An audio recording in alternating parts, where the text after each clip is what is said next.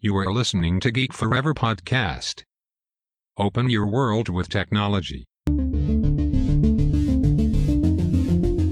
This is Geek Monday.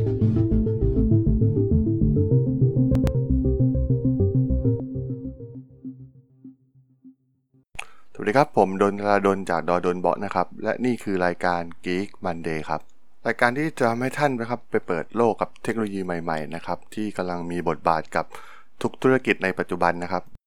ไม่ว่าจะเป็น Machine Learning AI Blockchain หรือว่าเทคโนโลยีใหม่ๆ ต่างๆนะครับ ซึ่งสิ่งเหล่านี้เนี่ยกำลังมีบทบาทที่สำคัญกับหลาย ๆ ธุรกิจและความเปลี่ยนแปลงของมนุษย์เราในปัจจุบันนะครับ ซึ่งเราจะเห็นได้จากหลาย ๆ ธุรกิจนะครับ ที่ไม่มีการปรับตัวก็ได้ทำการล้มหายตายจากไปอย่างรวดเร็วนะครับ หากไม่ปรับตัวเข้ากับเทคโนโลยีใหม่ ๆ ในปัจจุบันนะครับสำหรับใน EP 3 ในวันนี้นะครับ ผมจะมาพูดถึงเรื่องของตลาด online marketplace นะครับ ซึ่งตอนนี้กำลังมีบทบาทสำคัญในวงการช้อปปิ้งออนไลน์ ทั้งทั่วโลกรวมถึงในไทยเองก็ตามนะครับ จะเห็นได้ว่ามีบริษัทต่างๆ จากหลายๆ ที่นะครับ ที่เข้ามาทำตลาดในไทย โดยเฉพาะบริการจากประเทศจีน อย่างเช่น Lazada, s h o p e e นะครับที่เข้ามาทำตลาดในประเทศไทยนะครับ หรือแม้กระทั่งตลาดแลกเปลี่ยนสินค้ามือสองอย่างตัว Kaidee เองก็ตามนะครับ ซึ่งตอนนี้กำลังมีบทบาทสำคัญอย่างมากในตลาดวงการอีคอมเมิร์ซในประเทศไทยนะครับ เราเห็นได้ว่าบริการเก่าๆ อย่างตัวอย่างเช่นไทย Second Hand หรือว่าตลาด .com นะครับ ได้ล้มหายตายจากไปเป็นที่เรียบร้อยแล้ว ต้องเรียกได้ว่าเป็นตลาดที่มีการแข่งขันกันค่อนข้างสูงนะครับ มีการอัดฉีดโปรโมชั่นอัดฉีดเงินกันเป็นจำนวนมากทำให้คู่แข่งรายสำคัญในไทย อย่างเช่นตลาด .com นะครับ ก็ไม่สามารถที่จะมาสู้ในเรื่องของ เงินทุนที่มีมากมายมหาศาลนะครับ โดยเฉพาะตัวอย่างเช่น Lazada ที่เป็นที่มี backup ใหญ่อย่างอาลีบาบานะครับเขามีเงินทุนมหาศาลมากทำให้สามารถอัดฉีดโปรโมชั่น เพื่อดึงลูกค้าเข้ามาสู่แพลตฟอร์มของเขาได้อย่างรวดเร็วนะครับแม้กระทั่งบริการยักษ์ใหญ่จากประเทศเกาหลีอย่าง Eleven Street เองก็ตามนะครับ ขนาดอัดโปรโมชั่นแคมเปญต่างๆไปมากมายในช่วงเปิดตัวนะครับ แต่ก็ไม่สามารถสู้กับตลาดอีคอมเมิร์ซ online marketplace ที่ดุเดือด โดยเฉพาะคู่แข่งจากประเทศจีนที่มีเงินทุนมหาศาลอย่างเช่น Lazada ได้เลยนะครับ แถมตอนนี้ยังมี JD.com นะครับยักษ์ใหญ่อีกรายจากจีนก็เริ่มเข้ามาทำตลาด โดยร่วมมือกับเซ็นทรัลของประเทศไทยนะครับ ก็ดูเหมือนกับว่าตลาดนี้จะยิ่งเข้มข้นขึ้นเรื่อยๆนะครับ ซึ่งด้วยเงินทุนมหาศาลนะครับทำให้บริการ online marketplace เหล่านี้ สามารถแบกภาระขาดทุนได้เป็น 10 10 ปีนะครับ ซึ่งเป็นตลาดที่คู่แข่งอย่างในไทยเนี่ยยากที่จะไปแข่งได้นะครับ เพราะว่า เรื่องของเงินทุนรวมถึงเทคโนโลยีที่นำมาจากจีนนะครับ ซึ่งต้องยอมรับนะครับว่าตลาดอีคอมเมิร์ซของจีนเนี่ยเป็นตลาดที่เป็นตลาดแนวหน้าของโลกเลยนะครับ มีเทคโนโลยีล้ำๆมากมายจากประเทศจีนนะครับ ที่คนจีนใช้กัน ซึ่งตอนนี้แม้กระทั่งอเมริกาเองยังตามไม่ทันในบางเรื่องนะครับ เห็นได้ว่าสังคมในเมืองจีนตอนนี้แทบจะไม่ใช้เงินสดกันแล้วนะครับ จะมีบริการ e-payment ต่างๆ ที่มาช่วย support ชาวจีนในการจับจ่ายใช้สอยนะครับ แม้กระทั่งออนไลน์หรือออฟไลน์ คนจีนก็แทบจะไม่ใช้เงินสดกันแล้วนะครับ ขนาดเดินทางมาท่องเที่ยวในไทยเนี่ยเดี๋ยวนี้ก็ไม่พกเงินสดกันแล้วใช้ระบบ e-payment อย่าง Alipay หรือว่า WePay แทบจะทั้งสิ้นนะครับ ซึ่งก็ต้องยอมรับนะครับว่าบริการจากจีนเหล่านี้นะครับที่เป็น e-marketplace นะครับ ส่วนใหญ่ก็จะมาเข้ามาเปลี่ยนพฤติกรรมการช็อปสินค้าของคนไทยนะครับให้เข้าสู่ระบบ e-commerce มากขึ้นนะครับ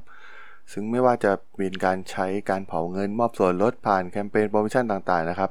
ตลอด 7-8 ปีที่เข้ามาทำตลาดในไทยนะครับ การสร้างบริการเก็บเงินปลายทางทำให้เกิดความมั่นใจกับผู้ซื้อในการซื้อสินค้าออนไลน์ได้มากขึ้นนะครับจะเห็นได้ว่าแต่ก่อนเนี่ยคนอาจจะไม่ค่อยกล้าซื้อสินค้านะครับ แต่ว่าพอมีการบริการเก็บเงินปลายทางขึ้นมาเนี่ย คนก็เริ่มมั่นใจที่จะซื้อมากขึ้นนะครับแล้วก็เป็นการอุดช่องว่างผู้ที่ไม่มีบัตรเครดิต หรือว่าบัตรเดบิตด้วยนะครับทำให้ตอนนี้ทั้ง Lazada หรือแม้กระทั่ง s h อ p e e เองนะครับกลายเป็นแบรนด์ของ e-marketplace ที่กลายเป็นแบรนด์ที่ติดตลาดไปแล้วนะครับจะมีการทำการตลาดหลักๆ อย่างเช่นในวันที่ 11 เดือน 11 นะครับ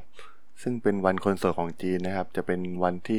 สามารถดึง traffic ของผู้ซื้อได้จำนวนมากนะครับ ซึ่งตอนนี้กลายเป็นเทศกาลประจำปีของเทศกาลช้อปปิ้งในประเทศไทยเป็นที่เรียบร้อยแล้วนะครับ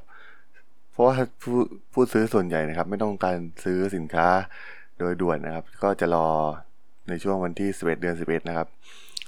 เพื่อมาดูว่าตัวสินค้าที่ต้องการเนี่ยมีร่วมรายการ flash sale หรือลดราคาพิเศษหรือไม่นะครับ ก็ถ้าไม่ลดก็จะซื้อในวันนั้นเช่นกันนะครับ เพราะไหนๆก็เข้ามาแล้ว มันเป็นเทศกาลที่คนแห่เข้ามาช้อปปิ้งกันอย่างมหาศาลนะครับ ในวันที่ 11 11 หรือว่าวันคนสิร์ตของประเทศจีนนะครับทำให้กลายเป็นเทรนด์เดียวกับในประเทศจีนในตอนนี้เลยนะครับ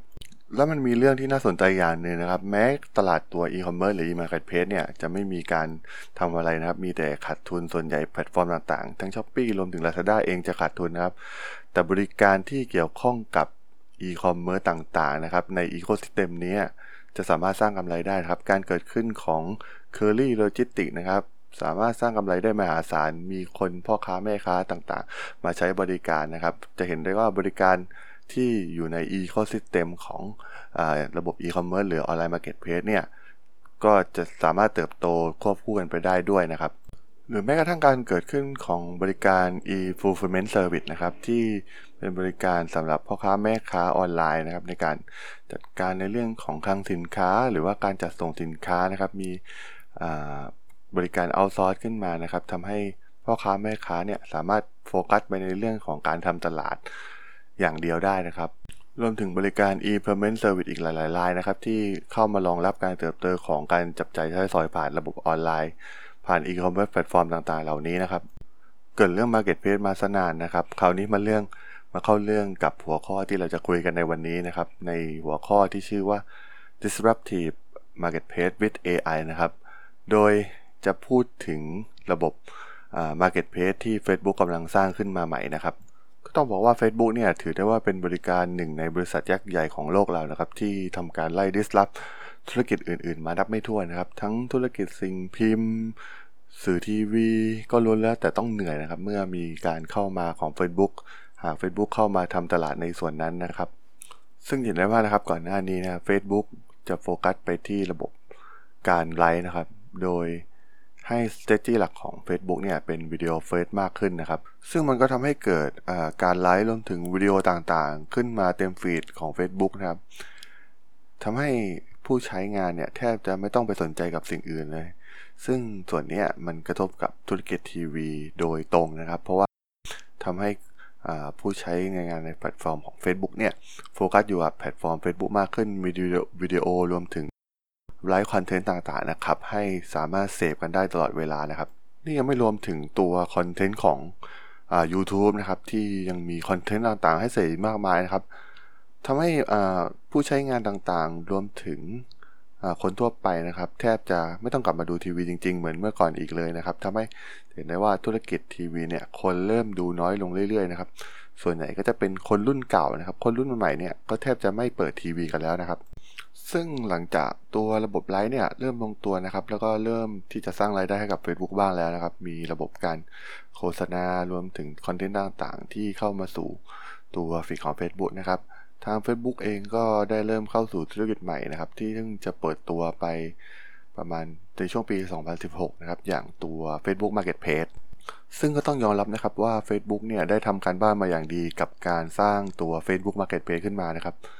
โดยเป็นการพัฒนาต่อยอดมาจากระบบของกลุ่มเดิมนะครับ ที่มีการแต่ก่อนเนี่ยมีการซื้อของขายของกันมาก่อนอยู่แล้วนะครับ ในระบบกลุ่มแต่ว่ายังไม่มีตัวที่เป็น item ที่เป็น marketplace อย่างชัดเจนนะครับ จะเป็นการแลกเปลี่ยนซื้อขายผ่านกลุ่มผ่านการโพสต์ลงในกลุ่มเท่านั้นนะครับ ซึ่งการเกิดขึ้นของกลุ่มเนี่ยครับก็จะไปทำลายตัวระบบเว็บบอร์ดเดิมเก่าๆนะครับ จะเห็นได้ว่าแต่ก่อนเราจะมี community อยู่ตามเว็บบอร์ดต่างๆนะครับ ก็จะเป็นการพูดในเรื่องเดียวกัน อย่างเช่นกลุ่มของคนรักต้นไม้กลุ่มของคนถ่ายภาพกลุ่มของคนชอบ เขียนโปรแกรมก็จะมี การกระจายไปอยู่ตามเว็บบอร์ดต่างๆนะครับ แต่พอ Facebook เริ่มมีการสร้างกลุ่มขึ้นมานะครับทำให้คนเหล่านั้นหันมาใช้ Facebook ในการสร้างกลุ่มเพื่อเป็น community แทนการใช้เว็บบอร์ดแบบเดิมๆนะครับ ซึ่งแน่นอนนะครับมันก็คล้ายกับเว็บบอร์ดแบบเดิมๆที่เราจะเห็นว่าเราอาจจะเป็นเราอาจจะแยกห้องเป็นห้องการพูดคุยห้องของการขายของนะครับ เราจะเห็นได้ในหลาย ๆ เว็บบอร์ดนะครับ ซึ่งตรงนี้ก็ จะเข้ามาสู่กลุ่มของ Facebook เหมือนกันนะครับ ซึ่งหลังจากที่ Facebook ทำกลุ่มไปได้ดีนะครับ ก็เริ่มทำการขยายตลาดเข้ามาสู่ระบบ Marketplace นะครับ เพื่อทำการขยายตลาดในส่วนนี้ให้ใหญ่ขึ้นนะครับ เพราะคนส่วนใหญ่เนี่ยมักจะซื้อขายของกันผ่านโซเชียลเป็นเรื่องปกตินะครับ ในปัจจุบันโดยเฉพาะคนไทยนะครับ ซึ่งตลาดอีก social commerce เนี่ยเป็นตลาดที่มีมูลค่ามหาศาลมากครับ แทบจะไม่ต่างจากตัว online marketplace อื่นๆเลยนะครับ แต่ผมมองว่านะครับตัว Facebook Marketplace เองเนี่ยที่สร้างมาเนี่ยมันอาจจะไม่ได้กระทบกับตัว e-commerce แพลตฟอร์มอย่างเช่นตัว Lazada หรือว่า Shopee หรือว่า JD.com นะครับ ส่วนที่มันจะมาแย่งตลาดจริงๆ ก็คือพวกตัว Classify ที่เป็น Second Hand หรือว่าสินการซื้อขายสินค้ามือสองกันนะครับ ระหว่างผู้ซื้อและผู้ขายนะครับ ตัวอย่าง local service ในไทยก็อย่างเช่นตัวขายดีเองนะครับ แล้วก็ทำการตลาดมานานอยู่พอสมควรแล้วก็ทำมาหลายปีแล้วเหมือนกันนะครับ แล้วก็เริ่มจะสร้างโมเดลเพื่อทำเงินนะครับ มีการกำหนด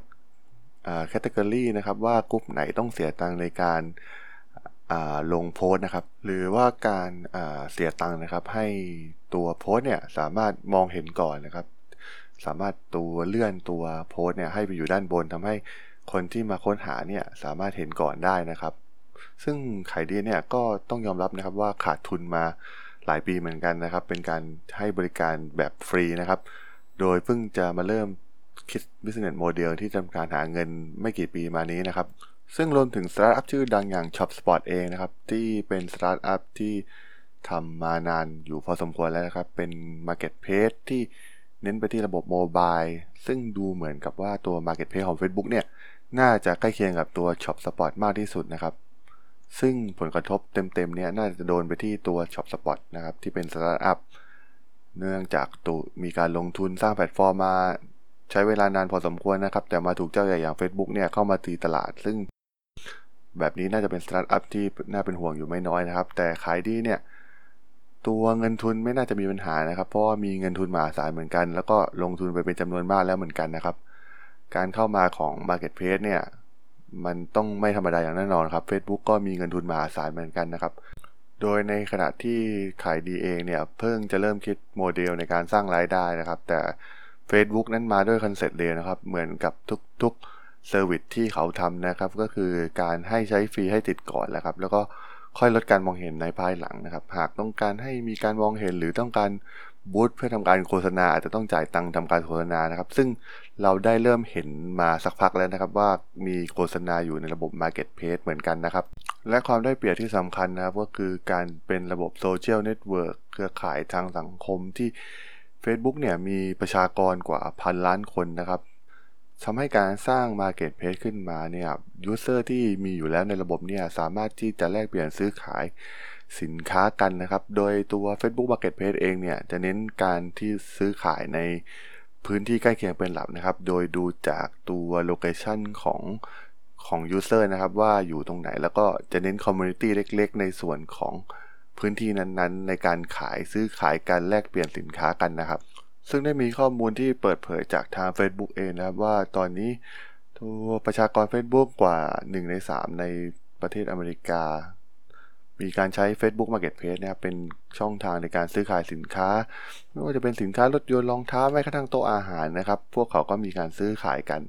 เนื่องจากเป็นแพลตฟอร์มที่พวกเขาใช้กันอยู่แล้วนะครับ แล้วก็มีการติดต่อกันอยู่แล้ว แล้วก็มี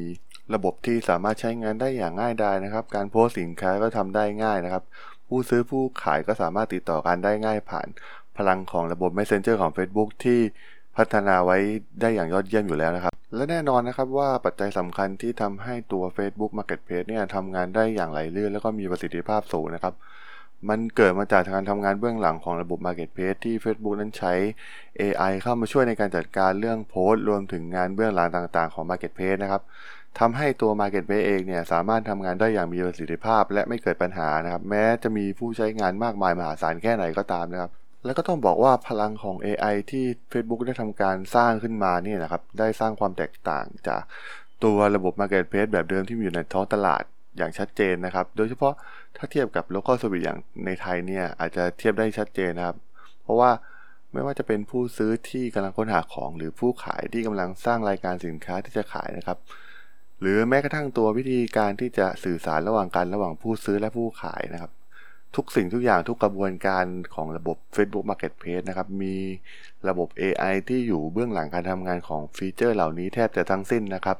ทำให้ผู้ใช้งานสามารถใช้งานได้อย่างไหลลื่น แล้วก็หลงรักที่จะทำการซื้อขายสินค้าผ่าน Facebook ไปในที่สุดนะครับ ในที่สุดก็จะมีการดึง user เข้ามาสู่แพลตฟอร์ม Facebook มากยิ่งขึ้นนะครับ ต้องบอกว่าเทคโนโลยีเบื้องหลังที่ Facebook ใช้ในการจัดการระบบ Marketplace นั้นนะประกอบด้วยเทคโนโลยี ที่เป็นเทคโนโลยีล้ำหน้าหลาย ๆ เทคโนโลยีนะครับ ไม่ว่าจะเป็นตัว AI based computer vision แล้วก็ใช้การ natural language processing นะครับ แล้วก็ทำการทำงานประสานกันให้กระบวนการซื้อขายระหว่างผู้ซื้อ และผู้ขายเนี่ยทำได้ง่ายดายที่สุด และมอบประสบการณ์ที่ดีที่สุดให้กับทั้งคนซื้อและคนขายนะครับ ซึ่งการใช้ computer vision ร่วมกับตัว Machine Learning เองเนี่ยครับทำให้เป็นการเพิ่มความสะดวกให้กับผู้ขายนะครับ โดยทำการแยก ตัวโพสต์เนี่ยครับสามารถ Facebook สามารถที่จะวิเคราะห์แยกแยะได้นะครับ ว่าเป็นประเภทอะไร แล้วก็บอกความสัมพันธ์ของโพสว่าจะขายอะไรนะครับ สามารถแยกแยะสิ่งเหล่านี้ได้ดีกว่าระบบตัว Marketplace อื่นๆนะครับ และที่สำคัญนะครับ มันทำให้ผู้ซื้อเนี่ยสามารถที่จะค้นหาสินค้าที่มีความคล้ายคลึงกัน แล้วก็ Facebook นี่สามารถแนะนำ ตัวสินค้าที่มีความคล้ายกันตัวอย่างเช่นนะครับ สมมุติลูกค้ากำลังดูผู้ซื้อเนี่ยกำลังดูสินค้าเป็นเก้าอี้ตัวหนึ่งนะครับ Facebook สามารถจะนำมาวิเคราะห์ว่าเอาเก้าอี้ตัวที่มี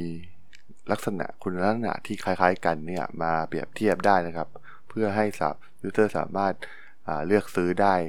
เป็นเหมือนกับเป็นระบบการแนะนำผลิตภัณฑ์ที่มีความใกล้เคียงกันทำให้ user เนี่ย รียบเทียบราคา หรือว่าคุณสมบัติของสินค้าที่จะซื้อได้ดียิ่งขึ้นนะครับ ซึ่งการวิเคราะห์โดยการใช้ Computer Vision รวมถึงตัว Machine Learning เองนะครับ ก็มีส่วนสำคัญทำให้ผู้ขายเนี่ยสามารถมีการกำหนดหมวดหมู่ของสินค้าได้ชัดเจนมากขึ้น หรือว่ามีการตั้งราคาที่ถูกต้องนะครับ มีระบบการแนะนำมูลราคาที่ ช่วยในให้ผู้ขายเนี่ยสามารถกำหนดราคาในท้องตลาดได้ดียิ่งขึ้น รวมถึงตัวจัดการจัดการรูปภาพที่จะนำมาโพสต์นะครับ Facebook ก็จะมีเครื่องมือที่ช่วยในการจัดการเรื่องแสงสว่าง รวมถึงคุณสมบัติของภาพให้ดียิ่งขึ้นนะครับทำให้สินค้าเนี่ยสามารถขายได้ง่ายยิ่งขึ้นนะครับเป็นข้อดีสำหรับผู้ขายเองด้วยนะครับ และแน่นอนนะครับ ส่วนที่เป็นส่วนสำคัญที่สุดในระบบออนไลน์ Marketplace นั่นคือ ระบบการจัด ranking ของตัว item ที่จะทำการ list ในระบบนะครับ ซึ่ง Facebook เนี่ยด้วยความที่มีความเชี่ยวชาญในเรื่องการจัดการเรื่อง Image Processing นะครับ เพราะว่า Facebook เนี่ยผ่านการจัดการเรื่อง Image มาค่อนข้างนานแล้วนะครับ สามารถแยกแยะ Object ของตัว Image ได้ว่าเป็นวัตถุประเภทอะไร ซึ่งแน่นอนนะครับว่าส่วนนี้จะเป็นข้อได้เปรียบที่สำคัญ ของ Facebook ถ้าเทียบกับตัวออนไลน์ Marketplace อื่น ๆ ที่เพิ่งเริ่มสร้างขึ้นมานะครับ ซึ่งตัวจัดระบบตัวนี้ที่ทำการเรียนรู้เรื่อง Image เนี่ย Facebook จะใช้ชื่อว่าตัว Lumos นะครับอีกส่วนจะเป็นส่วนของการจัดการเรื่องเทคนะครับไม่ว่าจะเป็นรายชื่อของ item ที่จะนำมาขายรวมถึงรายละเอียดของ item ที่จะนำมาขายนะครับ Facebook ก็จะนำนำส่วนนี้เนี่ยมาวิเคราะห์ ในโดยใช้เทคโนโลยีที่เรียกว่า Deep Tech นะครับ ซึ่งเป็นเทคโนโลยีที่ใช้ในการทำความเข้าใจกับเทคของระบบ Facebook เองนะครับ ซึ่งหลังจากทำการวิเคราะห์ทั้งในส่วนของตัวคอนเทนต์ที่เป็นรูปภาพรวมถึงคอนเทนต์ที่เป็นตัวตัวเทคเองนะครับ Facebook ก็จะทำมารวมกัน แล้วก็ทำการเทรนนิ่งเพื่อทำการจัดอันดับเข้าสู่ระบบตัว Marketplace ของ Facebook นะครับทำให้ user ที่ทำการค้นหาเนี่ยสามารถค้นหาได้ตรงใจมากยิ่งขึ้นนะครับ Facebook จะเรียนรู้ว่าเราต้องการอะไรจริงๆนะครับ จากการค้นหาผ่านระบบ Facebook Marketplace ครับ และข้อได้เปรียบสำคัญอีกอย่างหนึ่งนะครับ ด้วยความเป็น Social Network ของ Facebook นะครับ เนื่องจาก Facebook จะมีข้อมูลส่วนตัวของเราทั้งหมดนะครับ ไม่ว่าจะเป็นเรื่องอายุเพศ เรื่องโปรไฟล์ของเรานะครับ information ส่วนตัวเนี่ยรวมถึงพฤติกรรมต่างๆ ที่เราใช้ในระบบ Facebook อย่างที่เราเห็นในระบบการโฆษณาของ Facebook นะครับ จะมาจากการพฤติกรรมของเรานะครับ ว่าชอบไปไลค์ผลิตภัณฑ์ตัวไหน หรือว่าชอบบริการแบบไหนนะครับ ก็จะมีการส่งโฆษณาบริการแบบนั้นเข้ามาสู่หน้า feed ของเรานะครับ ซึ่งเช่นเดียวกันนะครับในระบบ Facebook Marketplace เนี่ยก็จะนำเอาข้อมูลกิจกรรมต่างๆ เหล่านี้ของตัวผู้ใช้งานนะครับ มาเป็นปัจจัยหนึ่งในการแมทชิ่งกับตัว สินค้าที่จะมาทำการโชว์ในผลการค้นหาในระบบ Facebook Marketplace และส่วนสุดท้ายนะครับในเรื่องของการ communication ระหว่างผู้ซื้อและผู้ขายครับแน่นอนนะครับ Facebook มีระบบตัวนี้รองรับอยู่แล้วก็คือตัว Messenger นะครับ ซึ่งตัวนี้เนี่ยก็มีระบบ AI ที่มาช่วยทั้งผู้ซื้อและผู้ขายนะครับ ให้ทำการซื้อขายกันได้มากยิ่งขึ้นนะครับ มีระบบการแนะนำข้อความต่างๆ ในการสอบถามไปยังผู้ขายว่าสินค้า ตัวนี้ยังมีอยู่ไหมหรือว่ามีการระบบจัดการการตอบรับแบบอัตโนมัตินะครับ เพื่อให้สามารถปิดการขายได้ง่ายดายมากยิ่งขึ้นนะครับ หากเราไม่อยู่บนแพลตฟอร์ม Messenger นะครับ จะมีระบบตัวบัตรที่ช่วยในการตอบคำถามต่างๆ ได้นะครับ รวมถึงตัว Messenger เองนะครับ จะมีระบบที่เรียกว่ามาช่วยในการแปลภาษานะครับ ซึ่งหาก มีคำถามที่เข้ามาโดยที่ไม่ตรงกับภาษาของผู้ซื้อหรือผู้ขายนะครับ ก็จะมีระบบการแปลภาษาให้แบบอัตโนมัติ ซึ่งเทคโนโลยีเหล่านี้ครับล้วนแล้วมีอยู่แล้วในการแปลโพสต์หรือว่าคอมเมนต์ในทั้ง Facebook หรือว่า Instagram ที่เป็นแพลตฟอร์มของ Facebook เองนะครับ ซึ่งจะเห็นได้ว่าความสามารถทั้งหมดทั้งมวลเหล่านี้นะครับที่ Facebook มีนะครับล้วนแต่เป็น เกิดจากประสบการณ์ที่ Facebook ผ่านมานานผ่านแพลตฟอร์มของ Social Network นะครับ จึงสามารถนำมา adapt ใช้กับตัว Facebook Marketplace ได้อย่างยอดเยี่ยมนะครับ ไม่ว่าจะเป็นระบบการ index ในการอินเด็กสินค้าหรือว่าคอนเทนต์ต่างๆนะครับ รวมถึงความสามารถในการเข้าใจตัวคอนเทนต์หรือเนื้อหาผ่านระบบ Messenger เองก็ตามนะครับ ซึ่งทั้งหมดทั้งมวลเหล่านี้นะครับ ก็ทำให้ Facebook Marketplace เนี่ย สามารถให้บริการทั้งผู้ซื้อและผู้ขายได้อย่างราบรื่นมากยิ่งขึ้น และมีประสิทธิภาพมากยิ่งขึ้นนะครับ เมื่อเทียบกับระบบอื่นๆนะครับ ที่เพิ่งสร้างขึ้นมานะครับ และแน่นอนนะครับ เหมือนเดิมทุกครั้งนะครับ Facebook ก็จะให้เราใช้ฟรีก่อนอย่างแน่นอนนะครับ จะเห็นได้ว่าจากบริการต่างๆที่ผ่านมานะครับ ซึ่งตรงนี้เป็นเป็นข้อสำคัญนะครับในการที่บริการอื่น ๆ ที่เป็น local service อย่างในไทยก็จะเป็นขายดีนะครับ ตอนนี้เริ่มจะมาปรับ business model ที่จะมาทำการคิดเงินแล้วนะครับ ซึ่งเขาก็ต้องการที่จะเอาเงินคืนหลังจากลงทุนไปจำนวนมหาศาลเหมือนกันนะครับ แต่ว่าการที่จะสู้กับ Facebook ที่มีระบบทุกอย่างเนี่ย พร้อมแล้วก็มีประสบการณ์มากมายนะครับ เราจะเห็นได้จากการควบรวมกันของหลายบริการนะครับทำให้บริการของ Facebook เนี่ยค่อนข้างจะตอบโจทย์กับลูกค้ารวมถึง บริการให้กับลูกค้าได้อย่างมีประสิทธิภาพมากขึ้นนะครับสำหรับส่วนตัวผมเองนะครับก็ค่อนข้างประทับใจกับตัว Facebook Marketplace นะครับ ได้ทำการทดลองใช้หลายครั้งเลยนะครับ ซึ่งจะเห็นได้ว่าจากประสบการณ์ส่วนตัวนะครับ สามารถขายได้ง่ายกว่าตัวขายดีในยุคนี้เป็นอย่างมากครับ แตกต่างจากขายดีในยุคแรก ๆนะครับ สามารถที่เราสามารถที่จะดันโพสอะไรได้อย่างง่ายดายครับ โดยไม่ต้องเสียเงินนะครับ ตอนนี้ทำให้การขายในขายดีเนี่ยเริ่มจะขายยากขึ้นเรื่อยๆนะครับแต่ว่าตัว Facebook Marketplace เนี่ยอตอนนี้ก็ยังให้เราใช้ฟรีนะครับ แต่ก็ต้องบอกว่าก็เหมือนทุกๆทางนะครับ Facebook ก็ได้ฝากบทเรียนให้กับหลายธุรกิจมาหลายครั้งแล้วนะครับว่าทั้งเพจนะครับที่ทำการลดลีดลงจนแทบจะมองไม่เห็นกันแล้วในยุคนี้ครับต้องบูตกันอย่างเดียวเท่านั้น ถึงจะทำให้มีคนเห็นโพสต์เราได้นะครับ ซึ่งตัว Facebook Marketplace เนี่ยก็คงจะเป็นลักษณะเดียวกันนะครับ ก็ Facebook คงปล่อยให้คนใช้จนติดก่อนนะครับ แล้วค่อยมาคิด business model หาเงินภายหลังนะครับ ซึ่งตอนนี้ก็เริ่มมี business model บางอย่างแล้วนะครับ ที่เข้ามาในส่วนของตัว Facebook Marketplace เองเอเราสามารถที่จะบูตตัวสินค้าเราเข้าไปสู่ตัว Marketplace ได้นะครับ ซึ่งทำให้สามารถปิดการขายได้ง่ายมากยิ่งขึ้นนะครับ ห็นได้ว่าทุกอย่างทุกอย่างนะครับเป็นการรวมกันนะครับของ Facebook ที่ทำให้ Facebook เนี่ยแข็งแกร่งมากและที่สำคัญนะครับพลังของ AI ที่ Facebook นำมาใช้ในทุกบริการเนี่ยก็เป็นส่วนสำคัญนะครับที่ทำให้ตัว Facebook Marketplace เนี่ยสามารถตอบโจทย์ให้กับทั้งผู้ซื้อและผู้ขายได้อย่างมีประสิทธิภาพ รวมถึงทำให้ผู้ซื้อและผู้ขายเนี่ยลงรักตัว Facebook Marketplace มากยิ่งขึ้นนะครับสำหรับ EP ที่ 3 นะครับ Disruptive Marketplace with AI นะครับ ผมก็ขอจบไว้เพียงเท่านี้ก่อนนะครับสำหรับท่านที่มีข้อสงสัยอะไรก็สามารถคอมเมนต์เข้ามาถามกันได้นะครับ ตอนนี้ก็ตัวพอดคาสต์ของผมเนี่ยก็มีในทั้งตัว Podbean แล้วก็ตอนนี้เพิ่งเข้าไปที่ Spotify นะครับ สามารถค้นหาได้นะครับ ก็ใช้คำว่า Geek Forever Podcast ได้เลยนะครับ สามารถค้นหาได้แล้วนะครับ แล้วก็ตอนนี้ก็จะทำการเพิ่มเข้าไปตัว ซาวคลาวแล้วก็ตัวไอจูนนะครับ ซึ่งคิดว่าน่าจะสามารถใช้งานได้ในเร็วๆนี้นะครับสำหรับ EP นี้ก็ขอบคุณทุกท่านนะครับ ก็ขอจบอไว้เพียงเท่านี้แล้วกันนะครับ พบกันใหม่ EP หน้าครับ สวัสดีครับ